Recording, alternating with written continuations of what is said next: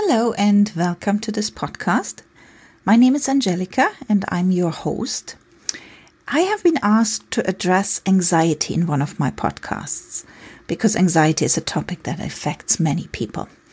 One in five Canadians has a mild to severe mood or anxiety disorder. And sadly, anxiety is especially on the rise among children and teens. I have one teenager still in school. She's in her late teens, and she tells me how many of her friends are struggling with anxiety, depression, or eating disorders. The fear about the future is high among teens. Um, I see that every day with clients, with my own kids. So, what can we as adults do to cope with uncertainty?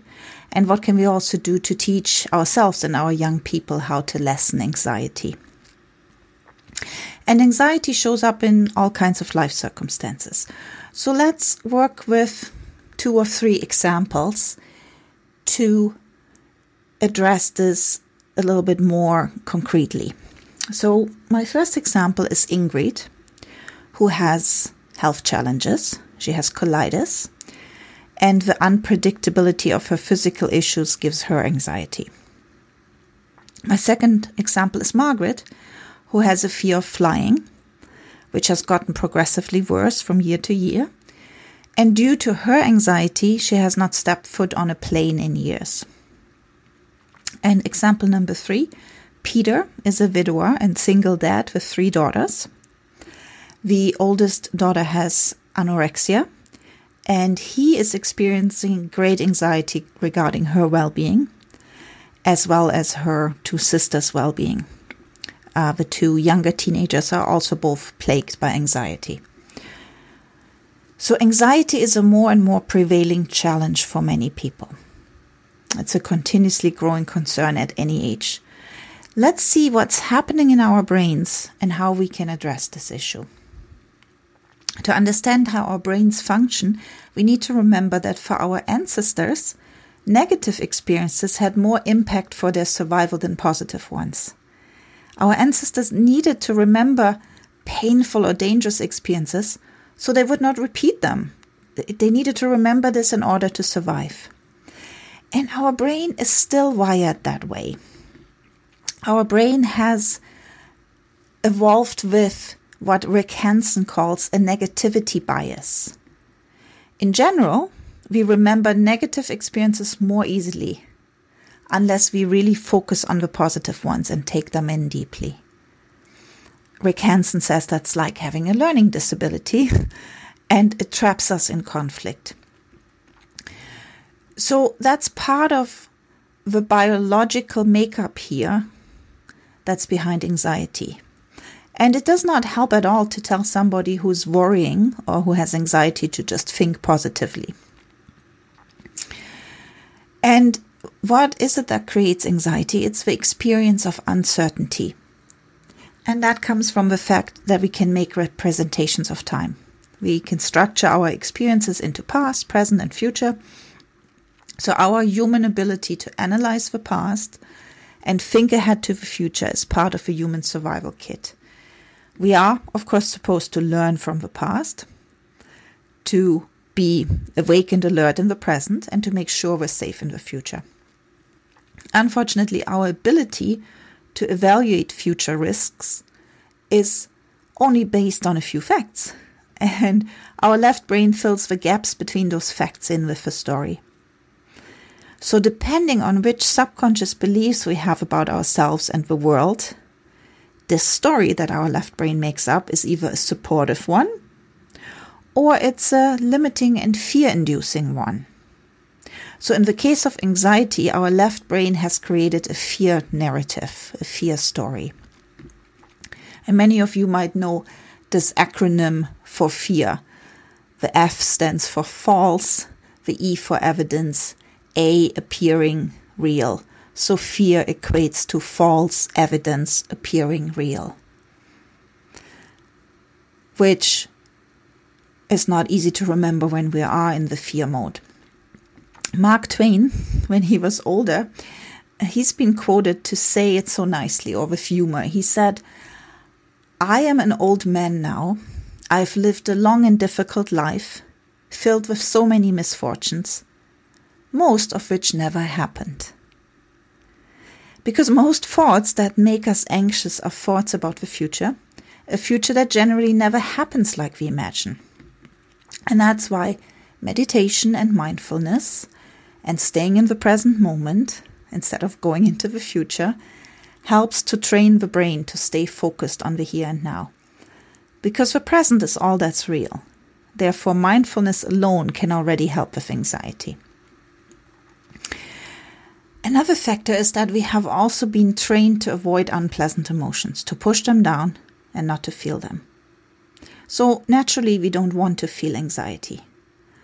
However, our attempt to push unpleasant feelings down keeps the anxiety going. So the attempt to make anxiety go away is actually what traps us in it, not the anxiety itself. So, what if instead of putting all our energy towards avoiding the anxiety and trying to get rid of it, what if we can learn to be with it and ride it out? It's an ancient Buddhist practice to stay with the feeling that arises. So, when fear or dread arises, we can welcome it into our heart and stay with it until it has moved through us. And I'm not saying this is easy, but let's consider this instead of pushing it down, avoiding it. What if we can greet the anxiety like an old friend? Hello, anxiety. Hello, my friend. I know you. You're my old pal, fear. Welcome back. And then keep breathing all the way into your belly. Long, deep, and complete breaths letting your belly expand on the inhale and becoming smaller on the exhale. Simply being with the fear, with the anxiety, allows it to come and go like all other mental content.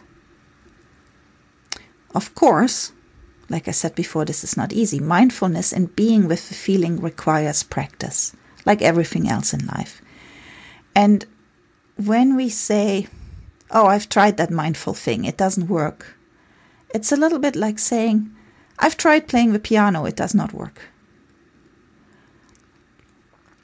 So often we believe uncertainty is the problem to be solved. We might say, when you think of our three examples, we might say, if I could just control my health or my physical body, I'd feel better. Or the lady with the flying phobia might say, if I could just have the guarantee that there will be no turbulences on the plane. Or the student, if I just knew whether I will pass my exam or not. Or the father who's worried about his daughter, if I just knew that my child will be all right in the future. And sometimes, of course, we can make future plans and provide more certainty and safety for ourselves. At other times, though, there's nothing we can do with the uncertainty. And the uncertainty is not actually the problem to solve, anyways. A much more useful approach is to rest in the uncertainty and experience it as a sanctuary of possibilities. When we are emotionally in a place to create a positive influence or make choices, we end up being more comfortable with the uncertainty of a situation and in the end are actually more in control. And a situation of suffering and uncertainty can totally challenge our whole identity. That's where this is really challenging. So, for example, being sick might challenge my identity to be a productive and capable human. A fear or phobia, like the flying fear, might challenge my identity as a rational adult or spiritual person. A crisis with my child might challenge my identity as a good parent. So, first of all, we need to remember that we still are who we always were, even with the anxiety. In fact, we are everything. We're capable and rational, even though there's a fear. We're spiritual, even though sometimes we find it hard to trust. We are a good parent, no matter what's going on with our children. We're just having the experience of a hugely challenging situation and because it's unpleasant to feel the pain and the disappointment, the shame, the anger, the fear, or other emotion, we seek control. So, if we instead acknowledge the painful feelings, we can shift into a place of self compassion. And we can then move from attempting to gain control to choice. And that's another thing that we can do with anxiety. In any situation that causes anxiety, we can always ask, what can I bring to this situation? What can I choose here?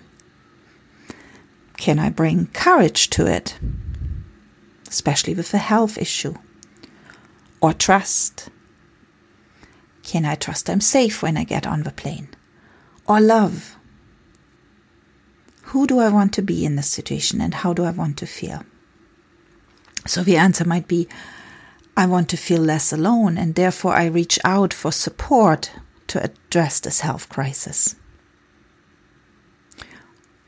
Or with the uh, fear of flying, I want to be present and calm on the airplane and I want to trust that I'm safe in the universe. Or as the parent, I want to be compassionate and loving with my struggling child. So, no matter how much we feel out of control, we can always choose what we want to bring to this situation and how we want to show up. So, anxiety is a loud call to actually go inside and figure out how we can change our perception of the uncertainty. After all, uncertainty and change are part of living life and we can fight it and be uncomfortable with it, or we can allow ourselves to be with it and be in courage, love, trust. So, thank you so much for listening to this podcast and for considering a slightly different perspective of how to cope with uncertainty and lessen anxiety. I hope uh, you will join me again soon for another podcast. And if you're enjoying my articles on my website, you can subscribe to receive an email notification whenever I post a new blog. All you need to do is enter your email address on my website. There's a bar on the left hand side. And if you would like to contact me for a session, my name is Angelica. My phone number is 905 286 9466 or you can email me to greendoorrelaxation at yahoo.ca. Have a great day.